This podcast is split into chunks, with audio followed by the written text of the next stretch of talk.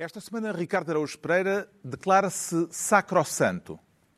João Miguel Tavares considera-se traficado e Pedro Mexia sente-se 25.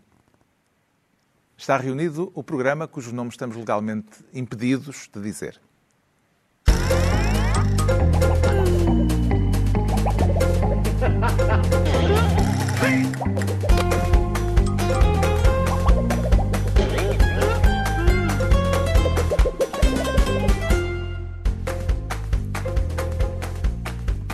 Ora viva, sejam bem-vindos. No final de uma semana em que se completaram nove meses da guerra de Putin contra a Ucrânia, uma semana em que o Parlamento autorizou o Presidente da República a ir ao Qatar ver a bola e em que ficámos a saber que há cada vez menos gente em Portugal. Temas para daqui a pouco, mas começamos por dar posse ao Ricardo Araújo Pereira na pasta de Ministro da Escravidão. Quer recuar ao tempo um, ao passado um, português, colonial, uh, para não. evocar o terrível uh, período negreiro Na verdade, não da é, nação? Não é, não é sobre o terrível passado, infelizmente isto é sobre o terrível presente. Se não é isso, não me diga que quer falar do Alentejo neste outono é da graça de 2022. 2022, sim, em que, mais uma vez, uh, se uh, vieram a, a, público notícias sobre uh, situação, pessoas em situação de, de escravidão ou, ou quase. Uhum. A Judiciária levou a cabo uma mega operação em que teve 35 pessoas suspeitas de participarem numa rede de tráfico humano que explora trabalhadores nos campos agrícolas do distrito de Beja, neste caso. É impressão minha ou isto é um filme que já se repete? Ora, aí está, exatamente, porque há mais ou menos um ano e meio, não é? Há um ano e meio nós estivemos a falar sobre um problema exatamente igual a este. Trabalhadores neste tipo de situação, nesta zona do país. E, portanto... E já, já desde 2013 que há, que há uh, que é que reportagens e histórias Exatamente. a contar casos destes. O que é que isto indica? E sempre que saem essas reportagens há um, algum clamor e depois o clamor vai diminuindo e depois, passado um ano e meio, há novamente um clamor. Isto significa o seguinte, que a opinião pública portuguesa é como um carro que passa, não é? A gente vê, ah, já, já é uma vergonha, já é uma vergonha. E daqui a um ano e meio o carro passa outra vez. É, vai ser uma vergonha. E pronto, e daqui a um ano e meio, em princípio, estaremos cá outra vez para discutir. Isso vale para tudo. Sim, sim, Incêndios. Pois vale. Sim, para a vida é, em geral, não é? A seleção nacional. Sem dúvida. Mas quando se trata de pessoas em situação de escravidão, claro. a, gente, a gente esperava que fosse. Espera aí, para, para tudo vamos tratar disto. Eu sei que, reparem, eu sei que acontece com tudo porque é, basicamente a vida portuguesa é incêndios, oh meu Deus, incêndios, olha, cheias, esquecemos de limpar as fossas, as sarjetas, e agora, olha, regresso às aulas, não há, não há livros, não há computadores, já disse. E depois volta ao princípio, olha, incêndios outra vez, olha, cheias, olha, regresso às aulas. Sempre assim, é sempre assim, é uma coisa o eterno priori, retorno, exatamente. Em, em Lisboa há uma reação muito engraçada que são as pessoas que dizem a certas alturas do ano Está a chover. Está a chover, pá. Não estava à espera. Ninguém espera, ninguém. Nobody expects the Portuguese winter. Nunca ninguém espera. Neste caso há uma particularidade, é que houve uma mega operação da Polícia Judiciária e provavelmente não há precedentes eh, em relação a esta matéria. Houve eh, centenas de operacionais da Polícia Judiciária a irem fazer esta batida para uh, atacar esta rede de tráfico humano. O que é excelente, espero que seja definitivo, que seja uma, que seja uma investigação, uh, um julgamento, a deitar sal no, lá no sítio, a ver se, se para de crescer este tipo de erva daninha Uh, e pronto, a, ver se daqui a um ano e meio não estamos outra vez aqui a registar, até porque eu esqueci-me neste ciclo, incêndios, cheias, regresso às aulas, incêndios, falta, falta-me uma coisa, que é incêndios, cheias, regresso às aulas, nós aqui a assinalar que isto é cíclico, incêndios, cheias, regresso às aulas, nós aqui a assinalar que isto é cíclico. É um bocadinho, uma pessoa farta-se. Vale a pena se calhar eh, anotar o método que foi que já vem de trás, mas que é o de trazer para cá gente com promessas de um salário condigno, uhum. pessoas que vêm de países bastante carenciados e que depois eh, é-lhes dado um pardieiro para viver Exato. e é-lhes cobrado cor e cabelo por esse Pelo pardieiro. pardieiro ficando o, o ordenado que iam ganhar uh, para esse aluguer de uma coisa sem condições. De um tugúrio, exatamente, é isso. É, é, é, basicamente é, um, é uma, como é que se chama? É um daqueles logros como o do príncipe da Nigéria e a primeira, o primeiro sinal, a primeira indicação de que se trata de um logro é quando lhes propõem um, um, um salário condigno em Portugal. Não, não acreditem, a sério. Não, irmãos nepaleses e, e paquistaneses não acreditem quando vos disserem isso. Como é que os patrões, é uma questão que provavelmente se devia colocar com alguma acuidade, uh, João Miguel Tavares. Como é que os patrões das explorações agrícolas e as comunidades locais, câmaras municipais, uh, juntas de freguesia, como é que convivem sem se darem conta com este tipo de situações? Porque não existe essa coisa chamada os patrões das explorações agrícolas existe como em tudo na vida, os patrões das explorações agrícolas são pessoas decentes e cuidadosas e que apesar de virem pessoas do Nepal têm cuidado como é que elas vêm e tratam-nas bem. E existem os patrões, os patrões das explorações agrícolas, são espulhas e que estão nas tintas para as condições em que as pessoas vêm e em que vivem. Então, Convém não misturá-las todas. Teremos os patrões e eh, ponhamos na equação a questão eh, dos, eh, das comunidades locais onde estes casos estão inseridos? Repara, há aqui um lado bom nesta notícia, que é, houve uma mega operação. Portanto, existindo uma mega operação não é, da própria Polícia Judiciária, apesar de tudo, aquele eterno retorno do que se queixa o, o, o Ricardo, é, está a atuar, a polícia está a atuar. As ervas daninhas, como o Ricardo chama, sempre existirão enquanto não houver portugueses que tenham vontade de apanhar eles as ervas daninhas. Porque as ervas daninhas, eh, aqui, ervas daninhas como trabalhar na agricultura, estas pessoas vêm porque não há braços portugueses e, portanto, o, o ciclo existirá sempre. As pessoas vêm em situações de fragilidade e, portanto, são aproveitadas. A polícia aqui fez o que se impõe, tem que fazer mais, acho que as câmaras municipais têm que estar mais atentas, o Estado tem que estar mais atento, tem que haver.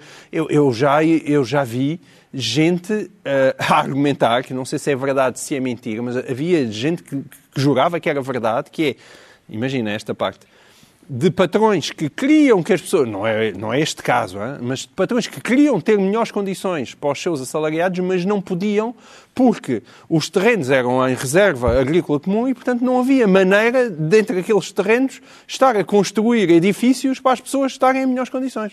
Já vi isso. E é preciso olhar para isto tudo com olhos de ver e sim querer resolver o problema, isso não há dúvida. Será necessário reavaliar, Pedro Mexia, o modo como está a ser trazida a mão de obra para Portugal? Porque também é essa vertente de como é que sim. chegam cá, não é? é, é provavelmente houve aqui falhas ao nível do acompanhamento, da fiscalização uhum. do tipo de entradas do país. Eu acho que quando, quando às vezes se fala, e as pessoas reagem muito mal quando se fala disso, aos problemas com os fluxos migratórios, suponho que dizer que há problemas com os fluxos migratórios é uma questão de racismo ou xenofobia, quando há uma parte dos problemas dos fluxos migratórios, e ainda bem que há fluxos, ah, é as coisas más que acontecem aos próprios imigrantes quando vêm em condições uh, uh, como estas. e, portanto, a fiscalização, Claro que é bom haver uma operação em larga escala, mas também era bom termos uma, uma política mais que interviesse mais cedo, nomeadamente antes dessas coisas estarem uhum. montadas em ação. E até, é uma ideia que eu gostava de lançar, eu eh, tentei imaginar uma instituição que fizesse isso. E acho que é possível criar uma instituição que fizesse isso e até tenho um nome para ela, que é Serviço de Estrangeiros e Fronteiras. Era uma, era uma instituição a criar e que podia uh, estar atento aos fluxos migratórios uh, ilegais ou que em si mesmo constituem violações de direitos humanos. Fica a ideia. Entregamos ao Ricardo Araújo Pereira a pasta de Ministro da Escravidão. Quanto ao João Miguel Tavares, quer ser desta vez Ministro dos 2,1% para os acrescentar ou para os subtrair? Parece que é menos, é, é menos de 2,1%. 2,1% é o valor da diminuição uhum. da população residente em Portugal, soube esta semana pela divulgação do, dos dados apurados pelos censos em 2021. E, vendo bem, este é um tema que tem muito a ver com o anterior. Tem tudo a ver. Quer elaborar neste sentido? Não, tem tudo a ver. Ou seja, hum, nós somos menos. Isto é algo que só tinha acontecido na década de 60, desde que há números. Portanto, desde finais do século XIX, a população portuguesa foi sempre a crescer, exceto na questão da década de 60 por causa da imigração. E agora, Quando houve aquela decénio- vaga enorme de imigrantes, nomeadamente para a França. Exato. E agora houve outra vez uma, ma- uma nos últimos 10 anos, não só houve imigração, como houve esta coisa que é os portugueses se reproduzirem cada vez menos. E, portanto, na verdade, nós precisamos dos imigrantes. Ah, é bom que eles venham em boas condições. Precisamos mas- duplamente, aliás. Precisamos para fazer coisas que os portugueses não querem fazer e para ajudar a- e para ajudar à natalidade. à natalidade, porque a acompanhar estes números não é só os menos 2,1%. É depois quando nós vamos ver a estratificação da, da população, já, estamos, já temos os dobro das pessoas com mais de 65 anos do que aquelas pessoas que são ah, menores de idade. E, portanto, da mesma maneira que o Ricardo sente que há problemas que estão sempre em eterno retorno, este não é um problema de eterno retorno, mas é difícil acreditar que haja alguma coisa mais importante para debater do que isto. E a Ah. sensação que eu tenho é que nunca é assim tão importante. Em 2021, quando foi realizada a contagem, de que agora se apuraram os resultados, éramos 10 milhões 343 mil e 66 habitantes. Eh, ma- o- há menos portugueses, portanto, há menos habitantes eh, em Portugal, mas o número de estrangeiros a viver em Portugal aumentou 37%. Sim. O que também é, um- um- também é significativo de que a população portuguesa nativa, digamos assim, está a decrescer. São agora, os estrangeiros são agora 5%, eh, 5,2% para Talvez ser exato. isto, porque esta semana uma pessoa disse-me que já há 37% de estrangeiros em Portugal. Não, não. E eu, eu, 5%. eu não tinha visto ainda a notícia disso. Isso é impossível. São 5 5,2% de estrangeiros em Portugal. Suponho que O sei quem é que essa aumento- pessoa vai votar. né? O aumento na última década foi de 37%. Portanto, claro. Mas venham de eles, 37%. desde que evidentemente sejam pessoas bem integradas e comunidades bem integradas. E isso não é, não é só em Portugal. É em Portugal, é nos Estados Unidos da América, é em Inglaterra que vê o que é que lhe anda a acontecer com o fechamento das suas fronteiras.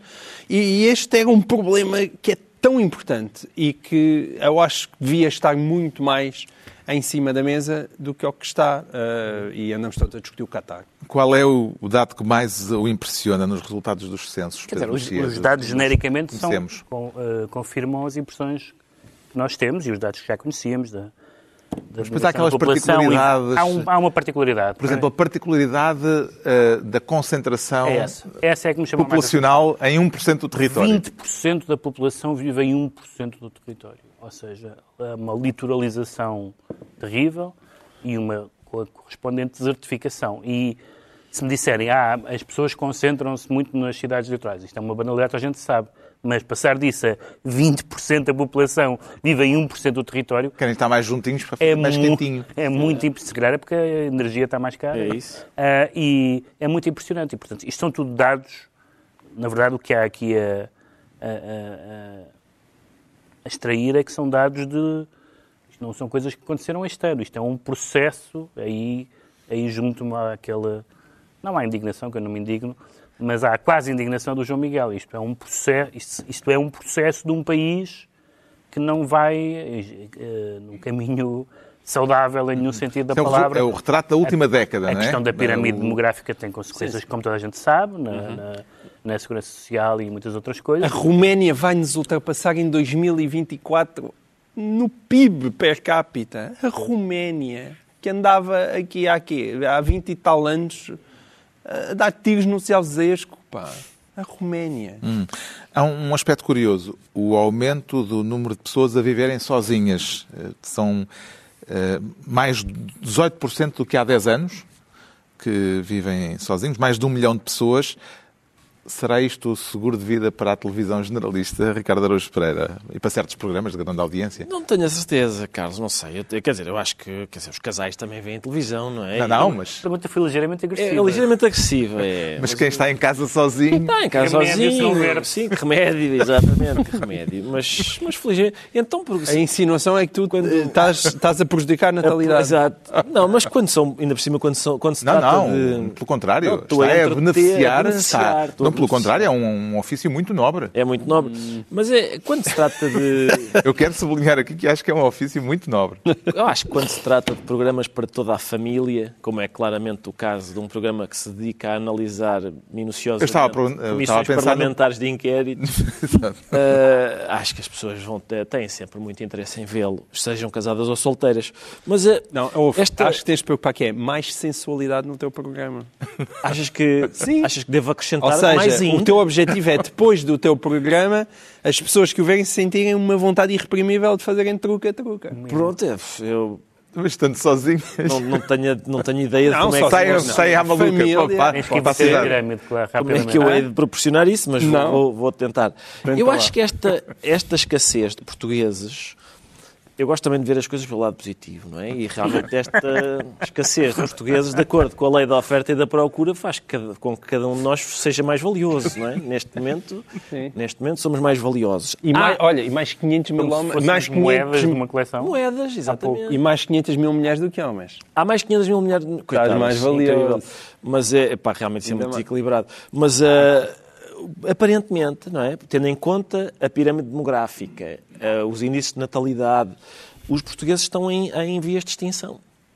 Ah, Parece-me que é isso que está a acontecer, não é? E isso, ah, ao mesmo tempo, ao mesmo tempo, haver... lá longo estamos todos. Sim, mas a- haver esta faixa tão larga de portugueses com mais de 65 anos também demonstra que somos um produto bom, um produto rijo, robusto, porque tendo em conta as esperas no SNS, as pensões que estes, que estes idosos ganham, é preciso ser muito rijo para resistir até depois dos 65 e continuar ali firme com, os, com, com dinheiro para a farmácia, para gastar na farmácia, na mercearia, em todo lado, tendo em conta, lá está, as pensões que Há recebe. sempre um lado bom, não é? Há sempre, um lado sim. bom. Acho que temos que, temos que valorizar isto. O João Miguel um Tavares. Muito bom. O João Miguel Tavares fica então ministro dos 2,1%. Agora é a vez do Pedro Mexia se tornar ministro da lavagem desportiva. E será que resulta, Pedro Mexia? Então não resulta. Resulta, resulta grande. Nunca se falou tanto de direitos humanos no Qatar como agora. Ou melhor, da ausência de direitos humanos.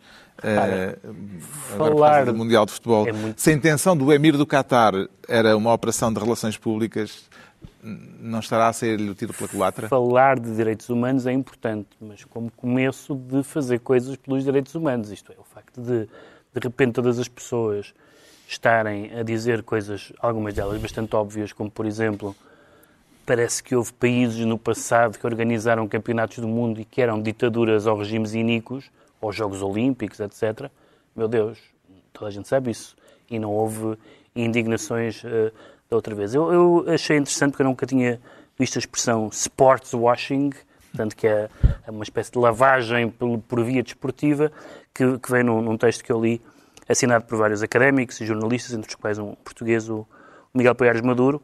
Eh, bom, e que salienta isso que, que tem sido dito, que co- compensa porque, evidentemente, tem lá atenção mediática, eh, estrelas da política, do mundo empresarial, celebridades, etc.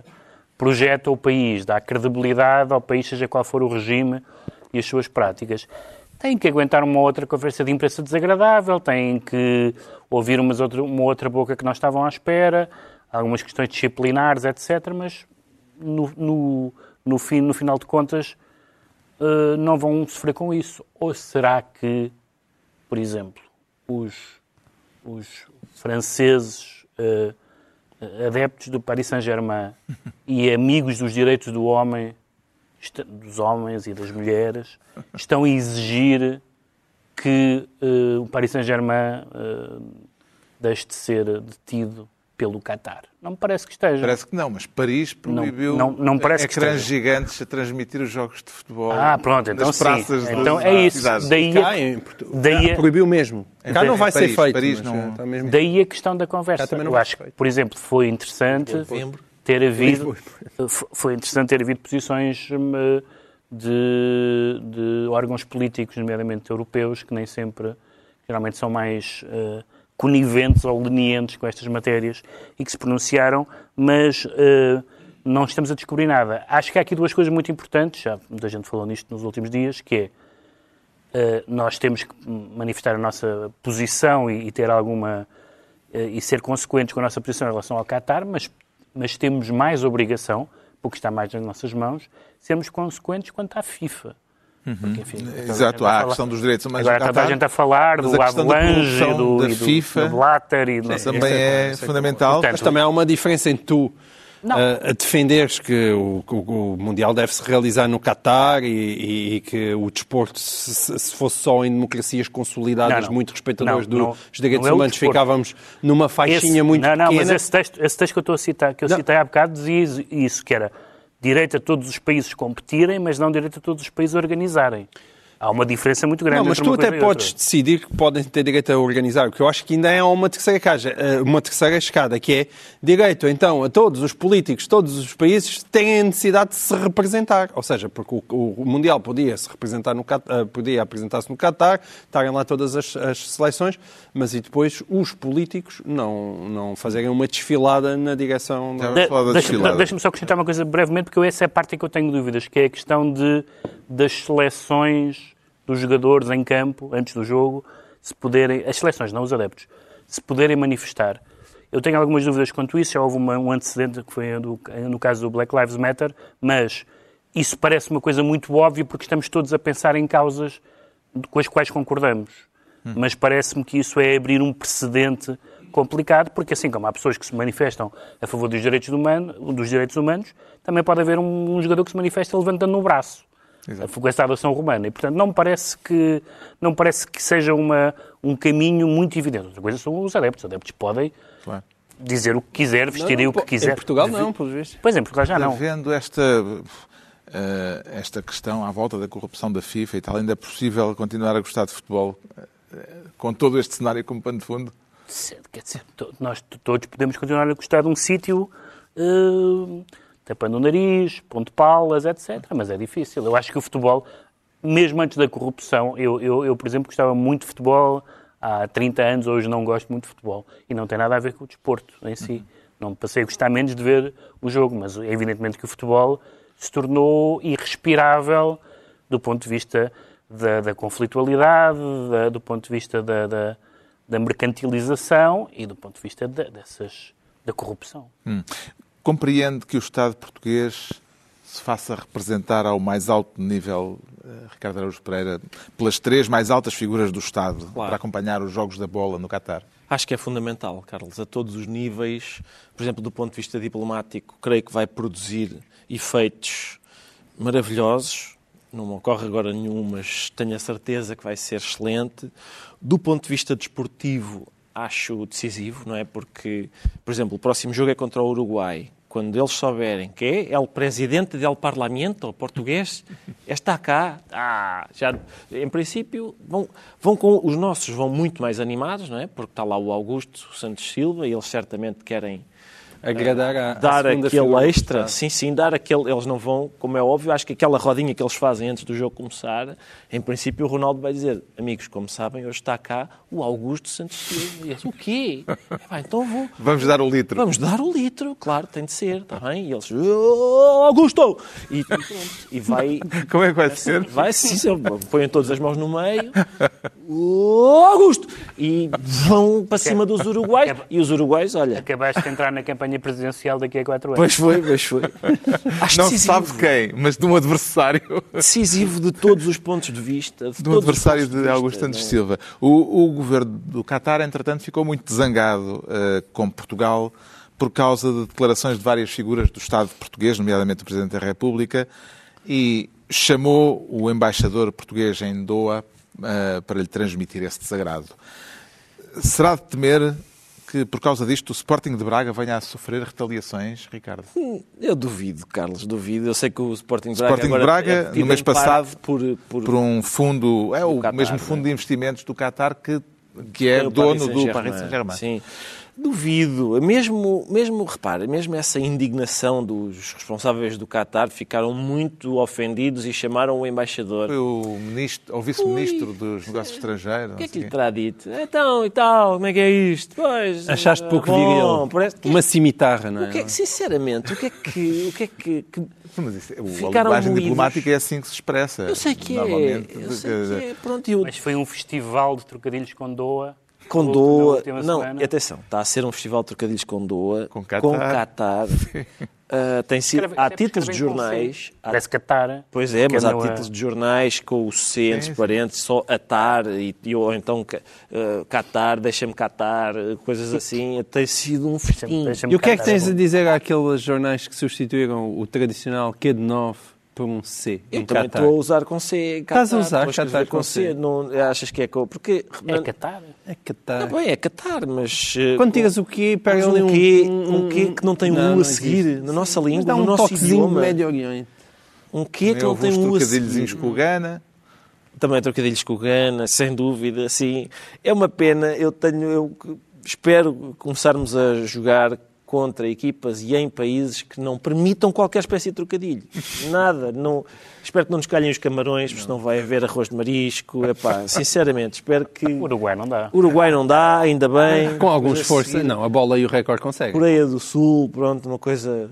Para estarmos sossegados, para estarmos sossegados e livres dessa... Como é que vê, João Miguel Tavares, eh, gestos simbólicos como o da seleção alemã, que quis usar uma braçadeira com as cores LGBT e que foi impedida pela FIFA e que se apresentou em campo com os jogadores com a boca tapada, aquilo que o Pedro Mexia estava já a Sim. introduzir como tema há bocadinho. Eu, eu percebo o que o Pedro está a dizer. Eu, como sou um bocado anárquico, achei graça. Eu, eu, eu gosto daquelas coisas. Mas, note, para mim, para mim mais- a mais bonita e comovente eh, manifestação de resistência foi do Irão. Foi do Irão. Foi quando os, os, os, os jogadores iranianos decidiram não cantaram cantar, o o Até hino. porque a resistência que dói Pois, é pá, sim. é pior. Sim. Aquela que custa, não é? É aquela que custa, Custa, sim. sim. Agora, eu queria, de qualquer forma, voltar a sublinhar aquilo que o, que o Pedro disse. É que as pessoas falam muito do Qatar e, para mim, o problema não é o Qatar, é mesmo a FIFA. A FIFA, em 2010... Também é problemáticozinho. Sim, mas não, não, não somos nós que vamos problemático. diretamente Não, Ou- ou, somos. como tu imaginas mudar- a China e a Rússia também. Pois, é? claro, dizer, com certeza. tô- tu, cada vez que desces do hemisfério norte, ali mais ou menos, epá, é, acaba por ser tudo problemático, ou quase tudo, não é? É Essa frase, em termos de direitos humanos... essa frase é ganhadora, Em sim. termos de direitos humanos, o que é que sobra, não é? Está, está bem, sobra ali a Japão, a, Áust- a Há Austrália... geográfico. Sim, quer dizer, quando tu vais ali, que grande respeito É, pela democracia e os não Há um livro direitos... sobre isso daqui a pouco. Grande respeito pela democracia e dos direitos humanos não, não sobra assim muito, não é? Agora, a, a questão é a FIFA. A questão é a FIFA. E a FIFA, a sede da FIFA, é na Suíça. Ok? No meio dos chocolates e das vaquinhas e dos relógios super sofisticados.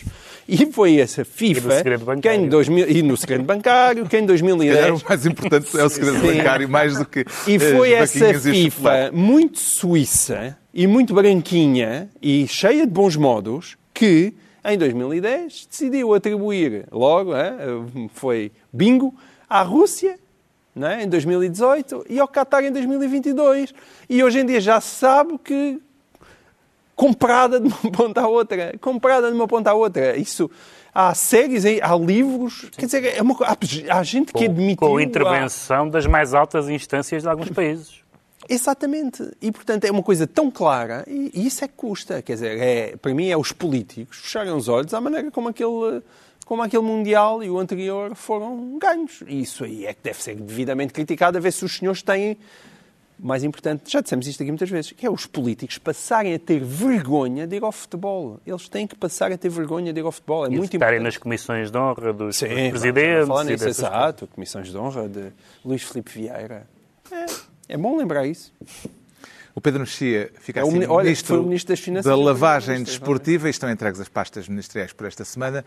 Altura para sabermos porque é que o Ricardo Araújo Pereira se declara sacrossanto. Isto é um adjetivo que sempre que é usado traz água no bico. É porque é quase sempre usado ironicamente. Quando é que foi a última vez que o viu ser usado com um Vejo- propósito irónico? Vejo a ser usado a toda a hora a propósito de liberdade de expressão. Sempre que alguém diz, pois, a sacrossanta liberdade de expressão, indica que é uma pessoa que não está especialmente interessada em liberdade de expressão. É a mesma coisa que se uma pessoa que diga isto agora por causa do sacrossanto antirracismo, a gente percebe que é uma, uma pessoa que não tem especial apreço pelo antirracismo. Ou, agora por causa da sacrossanta igualdade de género, também ficamos a perceber que é uma pessoa que tem qualquer coisa contra a identidade de género. Isto vem a propósito da notícia de que esta semana o Ministério Público pediu que o ativista antirracista Mamadou Ba eh, seja levado a tribunal, a julgamento, acusado do crime de difamação por Exato. declarações eh, que produziu acerca do neonazi Mário Machado. Exato. Eh, que reflexões é que esta hum, situação lhe merece? Eu acho uma decisão bizarra da Justiça. Porque, primeiro, é, é, o resumo foi bem feito, que é por declarações a propósito do neonazi Mário Machado.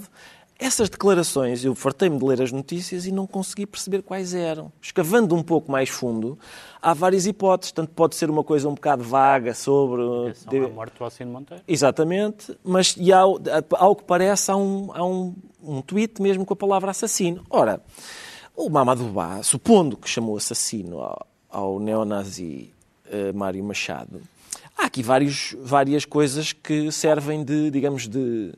eh, Atenuante. atenuante, que é, é nas quais é possível pensar e que e se calhar, e se calhar um, um sistema judicial devia atentar nelas, que são, por exemplo, ah, quando a gente está na rua não é? e alguém passa o sinal vermelho, ah, quase bate no nosso carro, e a gente baixa o vidro e diz assassino.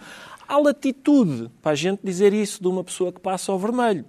Para uma pessoa que subscreve e venera assassinos e que esteve e que teve um envolvimento num, num o grupo que Exato, exatamente. produziu Quer dizer, há aqui uma morte. latitude que é um bocado eh, só uma só uma perspectiva muito rígida daquilo que está a ser dito é que não considera essa latitude, até porque o, o, o Mamadou Ba não está a dizer este é um senhor que juridicamente foi, ele não está a falar em termos jurídicos.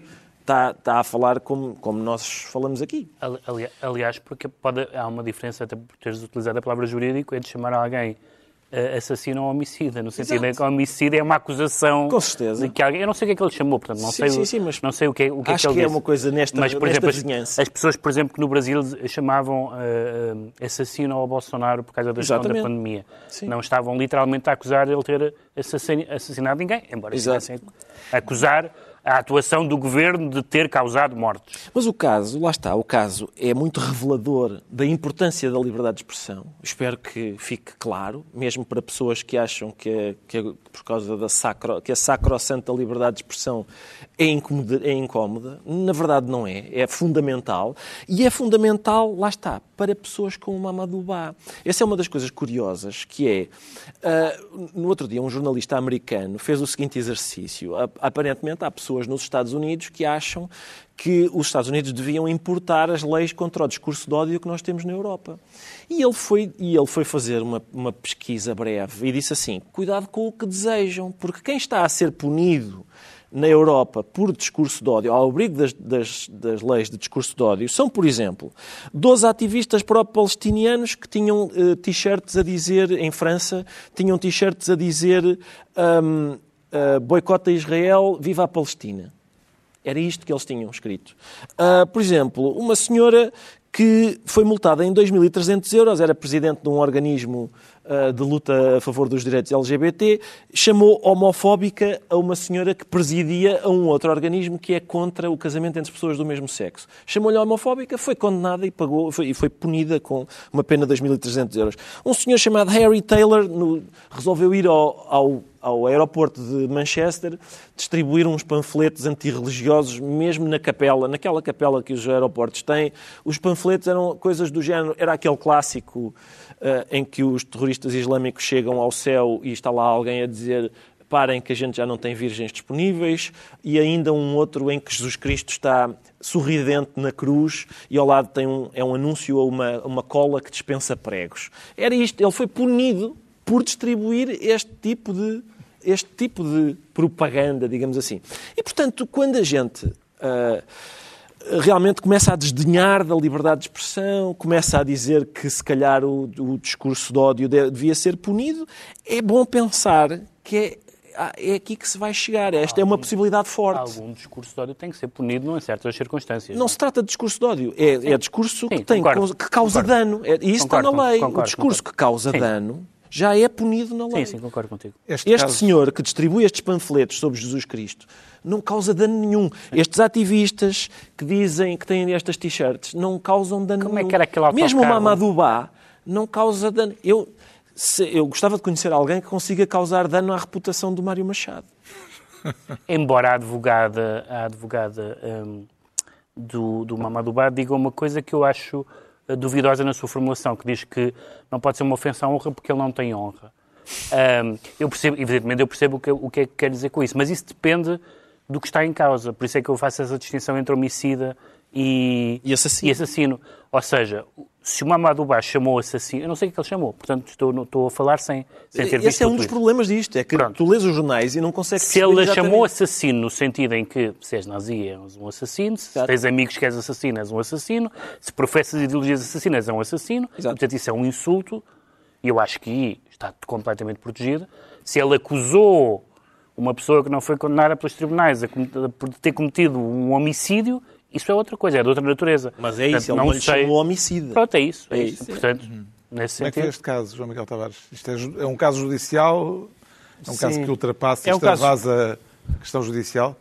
Não, é um caso judicial, mas tem uma história muito antiga. Aquilo que se passou foi quando o Alcino Monteiro foi barbaramente assassinado, os conflitos raciais, basicamente os skinheads a distribuírem pancadaria racista, começaram, começaram no bairro Alto.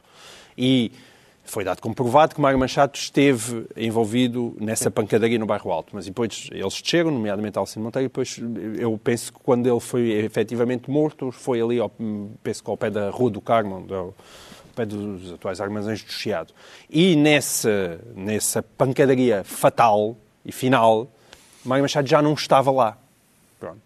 E, e, portanto, ninguém pode dizer diretamente que foi ele que matou, hum, mas esteve envolvido antes na, nas- na, na pancadaria. Mas essa ambiguidade, até hoje, é uma eterna conversa com o qual o Mário Machado também está constantemente a levar, mas é evidentemente é o Mário Machado. E ele próprio aí- explora essa ambiguidade. e ele explora essa Celebrando. ambiguidade. Claro, claro que sim. E, exatamente. Não é? E tem feito a sua carreira mediática, digamos assim, também eh, sempre eh, no- nos- nas franjas da legalidade e da própria eh, extrema-direita.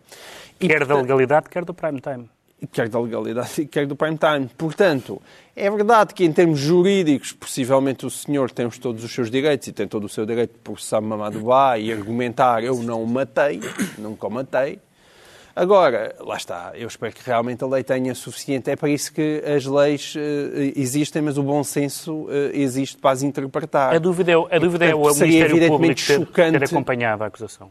Sim, eu sei. Essa é que é a questão, digamos, Ah, melindrosa. mas, sim, Porque é ninguém, questão- ninguém- duvida do direito das pessoas a, mas é saber se, se o Ministério eh, se o Ministério Público, sendo Mário Machado, Mário Machado devia ter acompanhado. Isso é questionável, no mínimo, parece.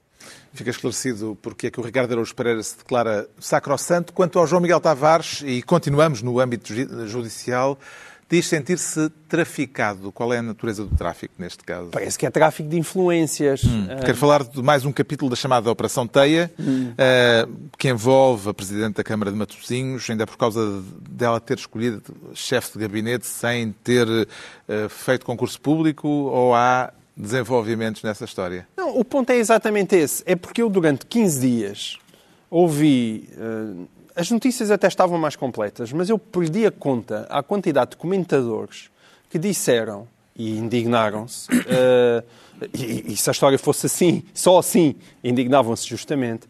Que a Luísa Salgueiro estava a ser acusada pelo Ministério Público, ou tinha sido constituída arguída, por ter nomeado a chefe de gabinete sem concurso. Ora, quando se, eh, as notícias começaram a ser mais aprofundadas, aquilo que se veio a saber esta semana é que a história está muito longe de, de ser assim. Isso já se intuía na, na história inicial. E, portanto, há às vezes uma espécie de espírito santo de orelha ou uma espécie de ir emanada atrás de documentários que não estão corretos. É evidente que o procurador que, que, que, que está a liderar esse caso Uh, se na, naquilo que foi uh, as primeiras notícias, aquilo que aparentemente era o processo e, e, e o processo onde ele interveio, e, uh, ele disse o seguinte: disse que por ela, por a, a, a nomeação de chefe de gabinete ser uma espécie de cargo intermédio, ele tinha que ter ela teria que ter recorrido a um, a um, Concurso um público. concurso público.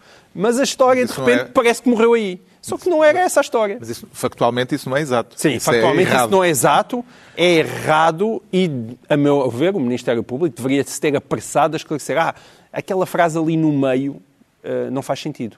Mas é de facto uma frase ali no meio. Aquilo não era a substância do, do problema. E a substância do problema é que essa nomeação dessa chefe de gabinete teria sido uma troca de favores que teria sido patrocinado por uma senhora que está envolvida na Operação Teia, porque tem uh, uma empresa de comunicação e de marketing que estava que um, contratou os, os, serviços, ou os seus serviços foram contratados pelo IPO do Porto, onde estava o pai dessa futura chefe de gabinete e, portanto, que aquilo foi uma troca de favores. A senhora que contratou, que, que cujos serviços foram contratados pelo PO do Porto, foi posteriormente contratar essa chefe de gabinete, que era filha do senhor do IPO do Porto. E, portanto, é isso que está em causa. E, portanto... A teia. É uma teia. É. A explicação, às vezes, é complicada, mas isso não significa que, que, sobretudo, quem opina não deva estar atento a isso. Eu não sei se é verdade ou mentira, e agora o caso, é, se ela for acusada, de ir para a Justiça e ser avaliada. Mas, quer dizer, a história está mal contada desde o início e a quantidade de gente que eu via à minha volta indignarem-se e aquilo era areia atirada para os nossos olhos. Esta semana houve um outro autarca, uma autarca, a Presidente da Câmara de Aroca, acusada de prevaricação, ela e o anterior Secretário de Estado da Proteção Civil, que na altura dos factos era o presidente da autarquia, ela era vice-presidente. Que percepção é que tem a partir desta sucessão de casos envolvendo autarcas, Pedro Mexia? Eh, que estão a aumentar as ilegalidades eh, no poder local ou que a investigação está mais diligente? Não, não, não tenho, não tenho a percepção de que, está, de que há mais casos. Acho que, acho que há, há mais percepção da, da da legalidade, pelo menos em termos mediáticos, e da importância desses casos. Eu devo dizer, já disse aqui noutras circunstâncias, que o meu contacto, que não era muito com autarcas uh, nos últimos anos, fez com que eu tivesse hoje, com que eu tenha hoje uma visão mais positiva do poder local do que como uh, Lisboeta sentada em casa não tinha. Não tinha uma visão muito. Acho que o poder local havia uma, um estereótipo do poder local que correspondia à realidade em alguns sítios, que, que hoje em dia já não é inteiramente justo. Na altura dos chamados dinossauros. É, na altura dos chamados dinossauros. E, portanto, acho que isso, houve uma, houve uma consciência e uma renovação até geracional que, uh, que, que fizeram com que não haja nada de novo, mas a minha percepção é que essas coisas, quando se sabem, quando são reveladas, o problema é que o poder local são meios pequenos, onde é difícil falar dos assuntos. Como é que vê esta sucessão de casos? Gosta de ver a Justiça trabalhar? Gosto muito e gosto, gosto rapidamente, porque também quero falar do próximo tema, e, mas gosto de ver a Justiça a trabalhar e acho que até é uma coisa promocional para o país. Repare, Caminha, Matosinhos, Aroca, assim de repente há aqui localidades que vale a pena visitar, até serve, devia servir. A gente devia fazer um em, no final. em paralelo com estes casos de suspe... uma volta a Portugal em suspeição, mas ao lado fazíamos o boa cama, boa mesa, aquela coisa, e íamos, íamos aproveitava-se para visitar a localidade. Mais uma ideia, é isto é só Estás empalagado, hoje. Estás Já sabemos porque é que o João Miguel Tavares se declara traficado. Agora vamos tentar perceber porque é que o Pedro Mexia se anuncia 25. Isso é o título de um romance. Mia Couto quer saltar já para os livros, é isso? Não quer saltar já para os livros. Quer, é muito rapidamente porque hoje, eu, quando escolhi o tema, não sabia que ia ser a, a capa da revista do Expresso, mas é a capa da revista do Expresso e já houve várias notícias sobre isso. E é o 25 é, é só porque sim, coisas, não, é, não tem nada a ver com o Ricardo, com, com, os, com, com sim, o título. Como é os incêndios e a seleção é discutir o, o 25 de novembro e o 25 de abril. E agora, agora exacerbado pelo facto de estarmos a haver uma comemoração com a comemoração do, descobri, do, do descobrimento, isso nunca, um, da comemoração do, do, do 25 de abril. Ora bem, eu acho que ah, tem havido dois tipos de reações em relação a isso, muito telegraficamente, e ambas me parecem disparatadas. Tanto é disparatada as pessoas que, ao querer comemorar o 25 de novembro, uh, o 25 de novembro contra o 25 de abril, como se o 25 de novembro não fosse um episódio, no entender, muitíssimo benéfico de um processo que é o processo revolucionário. O processo chama-se 25 de abril. Uh, e, e outras que toda a vida, nomeadamente no Partido Socialista, se consideraram pais da pátria, porque no 25, no, no PREC, tomaram determinada opção uh, e, e, ajudaram a que fôssemos uma democracia parlamentar ocidental, neste momento têm vergonha disso, envergonham-se do seu próprio passado e do seu próprio historial. Portanto, tanto se é uma, isso. Tanto uma, é Ou seja, o isso, facto é- do 25 é- de novembro ter amigos esquisitos. Toda a gente tem amigos esquisitos. Por, esse, por essa lógica não vais lá Eu, eu explico- Gosta mais de novembro ou de abril? João Então é assim, vou explicar, para toda a gente lá em casa perceber. O 25 Lá em casa, de Abril... Este, a ver nos cafés. O 25 de Abril, ou nos cafés, o 25 de Abril é o papá. O 25 de Novembro é a mamã. Eles juntaram-se e daí nasceu o filhinho que é a democracia portuguesa. É isso. Assim explicado, já toda a gente percebeu. Ah? Claro, Eu claro. não, eu não- Gostas mais do papá ou da mamã, Ricardo? Não sei se percebo, não sei se percebo as, a- E houve És, truca-truca. és a favor de de fertilização in vitro, tu és Não, daqueles. Não, é porque eu percebo, percebo o papá, eu percebo o 25 de Abril. Porque havia dois lados. pode ser a mamã, Havia não dois dizer lados que- beligerantes. Não Não, é? percebes, Não. não percebes a mamã. No 25 de Abril havia dois lados beligerantes. O MFA de Oh, um meu lado, o Estado Temos- Novo do outro. Temos, PIDE, quatro, a PIDE temos do quatro Estado minutos Novo, para te fazer este Sim. som. Não, não, não é só um ser. do outro lado no beligerantes no 25 25 de Novembro era... As forças queriam a democracia e as Exato. outras... Quais eram as outras? Eram meio, meio- era, era Ah, tipo não. a, esquerda, assim? a extrema-esquerda militar. Toda a, É gente, toda a gente que queria governos semelhantes Não, não, aos não. que Foi os existiam tipos que se em vários num países na Europa quartel. e na falta América de Latina comparência. nos anos Houve 70. falta de comparência. porquê? Porque contaram as armas. Pois está, mas eu, Ah, bom, repara, eu não percebo. Pois eu é, pois percebo. A, minha, a minha questão é muito simples. Não é, digas mal da mamã. as pessoas que gostam muito da mamã Estás a fazer uma coisa assim, em que não acreditas. Tu gostas do regime que ganhou. Mas o regime que ganhou, esse é o meu ponto. O regime que ganhou, qual foi? É porque eu ouço as Estás pessoas... a defender a fertilização in o vitro. homem, Eu ouço pá. as pessoas que gostam muito da mamã, gostam muito do 25 de novembro e dizem assim: a lei, conseguimos, ganhámos ali, evitámos uma ditadura socialista em novembro de 75. E a seguir estão a dizer assim: esta Constituição de 76 é socialista, é porque, claro, eles dominavam tudo, eram umas Constituições. Revê-se. Como é que é possível termos vencido o socialismo em 75 e o socialismo ter logrado tens- tens fazer edi- uma Constituição Tens edições em 76? recentes da Constituição, não É tens? difícil, Tens mas, é- edi- mas tens- percebes o meu problema. Mas tens edições recentes da Constituição. Tenho, não tens? mas, mas não ouves, este, não está, ouves o caminho dizer que a. Constituição de Ah, o preâmbulo. 76 É o preâmbulo. é Temos o socialista. preâmbulo socialista. Revê-se, Ricardo Araújo Pereira, revê-se Um no verso beijinho para a mamã. Revê-se revê-se no verso de Chico Buarque, em que ele canta, numa alusão ao 25 de novembro, já murcharam tua festa, pá? Não, porque, porque eu não faço parte da extrema-esquerda militar, que era um dos beligerantes nessa altura. Vocês, se forem ler, por exemplo, os textos do PCP sobre o 25 de novembro, não há um então texto, descubram mas um desculpa, texto então que vai-te diga indignar com o ah, que PCP. pena, perdemos. então vai-te indignar com o. PCP e o Bloco de Esquerda. Não há um é que que diga, realmente estávamos empenhados nesta Então como é que explicas a alergia ao 25 de novembro da Por parte causa dos amigos esquisitos. É por causa dos amigos esquisitos, é a única razão. Bom, estão. eh, Papai e mamã, beijinhos. Eu gostava de ver uma Pronto. Um história beijinho sobre para o papai e um Beijinho para a a mamã. Vários até. Então, eh, estamos eh, na altura dos livros. Eu trago esta semana um ensaio que contraria a ideia de que a história política é construída apenas pelas decisões dos grandes protagonistas políticos de cada momento. O que Robert Kaplan, o autor, pretende demonstrar neste livro é que, apesar de toda a importância das decisões tomadas pelas chefias políticas e militares de cada país, em cada, em cada circunstância, em cada momento, há uma condicionante inultrapassável em termos geoestratégicos, a geografia. Por isso este livro tem por título A Vingança da Geografia. O livro foi originalmente publicado em 2012, mas tem agora um prefácio do autor, um prefácio escrito já depois da invasão russa da Ucrânia, um prefácio onde Robert Kaplan expõe a tese de que para a Europa Ocidental, a NATO é hoje mais necessária do que nunca. E porquê? Porque o problema central da Europa atualmente, como já na altura da Primeira Guerra Mundial, é a relação com a imensidão da Rússia. E, como explica o autor, não é preciso ser um determinista geográfico para perceber que a geografia é de importância vital. Olhando para o presente, eh, vemos ações concretas, decisões humanas, escolhas políticas, mas, diz eh, e sublinha Robert Kaplan, quanto mais olharmos para um período de séculos, para um período longo, mais a geografia desempenha um papel fundamental. A Vingança da Geografia, de Robert Kaplan, edição Clube do Autor. O Pedro Mexia traz um pioneiro literário.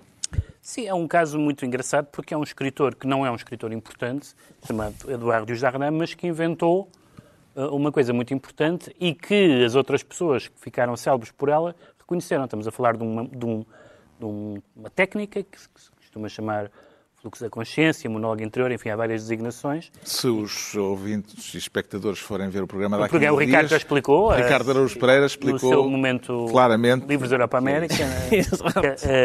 Anotações, da- apontamentos da Europa América, mas Usando o verbo comer. o, Jo- o Joyce, cujo Ulisses faz este ano 100 anos, o utilizou e ficou muito famoso por utilizar o monólogo interior. E o Joyce fez questão de dizer: Não, mas não fui eu que inventei isto. Foi este senhor num livro chamado Os Lareiros Estão Cortados. E é esse livro que foi agora. É um poeta, eh, poeta e ficcionista francês que viveu no século XIX, eh, no século XIX e no século XX, viveu, morreu, morreu em 1949. O livro não é muito interessante, mas é um livro recente, relativamente recente, que inventou uma coisa. Quantas pessoas inventaram coisas na história da literatura? O João Miguel Tavares traz a recuperação de uma revista que teve uma vida efêmera. Sim, o António Araújo não inventou nada, mas fez mais um dos seus livros com uma investigação muito exaustiva.